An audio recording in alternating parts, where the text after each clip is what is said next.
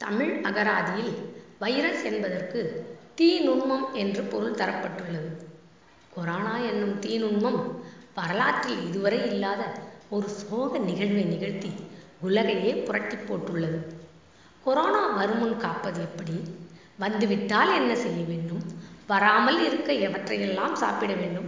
என்பன போன்ற வினாக்களுக்கு விடையாக நாளொரு செய்தியும் பொழுதொரு தகவலும் வந்த வண்ணம் இருக்கிறது. அதனால் நான் இதைப் பற்றியெல்லாம் எதுவும் சொல்லப் போவதில்லை. கொரோனா வைரஸால் பாதிக்கப்பட்டவர்களின் உடலில் ஆக்சிஜன் அளவு குறைந்து மூச்சுவிட சிரமம் ஏற்பட்டு மரணத்தை தழுவுகின்றனர் என்பதை அனைவரும் அறிவோம்.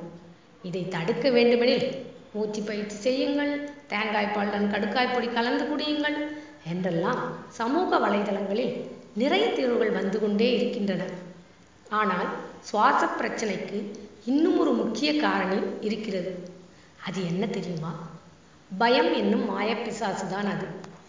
பயம் என்பது மனிதனின் உடலில் பதட்டத்தை ஏற்படுத்தி மூச்சு விடுவதில் சிரமத்தை ஏற்படுத்தும். ரொம்ப பதட்டமா இருக்குப்பா, உடம்பு வெலவெலத்துப் போகுது என்று சொல்பவர்களை பார்த்திருக்கிறீர்கள் அல்லவா? அப்பொழுது அவர்களுக்கு வேக வேகமாக மூச்சிரைக்கும். அவ்வாறெனில் பதட்டமும் பயமும் நுரையீரலுக்குள் செல்லும் ஆக்சிஜன் அளவை குறைத்து விடுகிறது என்பது புரிகிறதல்லவா? ஏற்கனவே இந்த கொரோனா வைரஸ் உடலின் ஆக்சிஜன் அளவை குறைக்கிறது. இதனோடு பயமும் சேரும்பொழுது என்ன ஆகும்? ஆக்சிஜன் அளவு வெகுவாக குறைந்து உடல்நிலை மோசமாகும். சரி சரி பயப்படுறது தீங்குன்னு எங்களுக்கே தெரியும். அதை எப்படி போக்கறதுன்னு வேணா சொல்லு என்று என்றுதானே எண்ணுகிறீர்கள்? பயம் உள்ளவர்கள் என்ன செய்ய வேண்டும் தெரியுமா? குறைந்தபட்சம் பத்து நாட்களுக்கு எந்த சமூக வலைதளங்களையும் பார்க்கக்கூடாது இரண்டு கொரோனாவால் மரணிப்பவர் பற்றிய தகவலை பார்ப்பதோ அதை பகிர்வதோ இரங்கல் தெரிவிப்பதோ கூடாது. மூன்று தனிமைப்படுத்திக் கொள்கிறேன் என்ற பெயரில் காற்றோட்டமில்லாத அறையில் அடைபட்டு கிடக்கக்கூடாது நான்கு தொலைக்காட்சியில் ஒளிபரப்பப்படும் செய்திகளை பார்க்கக்கூடாது சரிம்மா கூடாது கூடாதுன்னு சொல்றியே செய்யக்கூடியது ஏதாவது இருக்கான்னு கேட்குறீங்களா? ஆமாம்.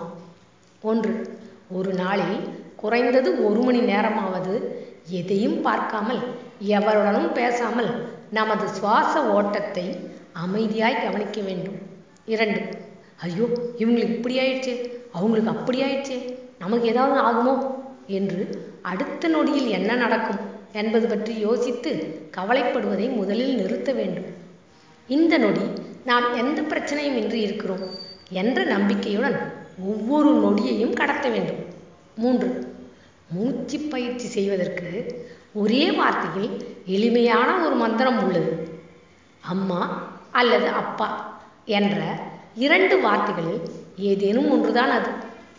இதில் ஒன்றை தினமும் சற்று நேரமாவது மனதிற்குள் ஒவ்வொரு எழுத்தாக மிக நிதானமாக சொல்ல வேண்டும். ஆ என்ற எழுத்தை நன்கு வாயைத் திறந்து சற்று நேரம் சொல்ல வேண்டும். இம் என்ற எழுத்தை வாயை மூடி சற்று நேரம் சொல்ல வேண்டும். மா என்ற எழுத்தை நன்கு வாயை திறந்து சற்று நேரம் சொல்ல வேண்டும். இதற்கென தனியாக நேரம் ஒதுக்க வேண்டிய அவசியமில்லை. எந்த வேலை செய்து கொண்டிருந்தாலும் அல்லது ஓய்வெடுத்து கொண்டிருந்தாலும் இதை சொல்லிக் கொண்டிருக்கலாம். சத்தமாக சொல்ல வேண்டியதில்லை. ஆனால் வாயை நன்கு திறப்பது, மூடுவது, மீண்டும் வாயை நன்கு திறப்பது இவற்றை மிகச்சரியாய் செய்ய வேண்டியது மிக முக்கியம்.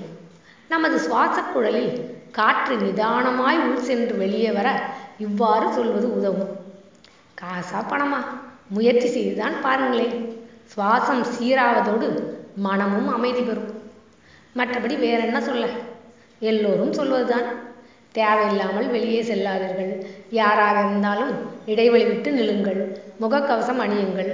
இந்த முகக்கவசம் உங்களை பாதுகாக்க உதவுவதோடு மட்டுமல்லாமல் அடுத்தவரை பாதுகாக்கவும் உதவும். ஆம் மரணம் மிக கொடுமையானது. அதிலும் கடைசி முறையாய் கூட முகம் பார்த்து அழ முடியாத சோகம் மிக மிக கொடுமையானது.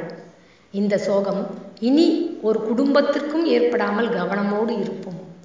அதனால் தனித்திருப்போம், விழிப்போடிருப்போம், பயத்தை போக்கி வாழ்வோம், சுவாசத்தை சீராக்குவோம். விரைவில் இந்த துன்பமெல்லாம் கடந்து போகும் என்ற நம்பிக்கையோடு காத்திருப்போம். கலாவல்லி அருள்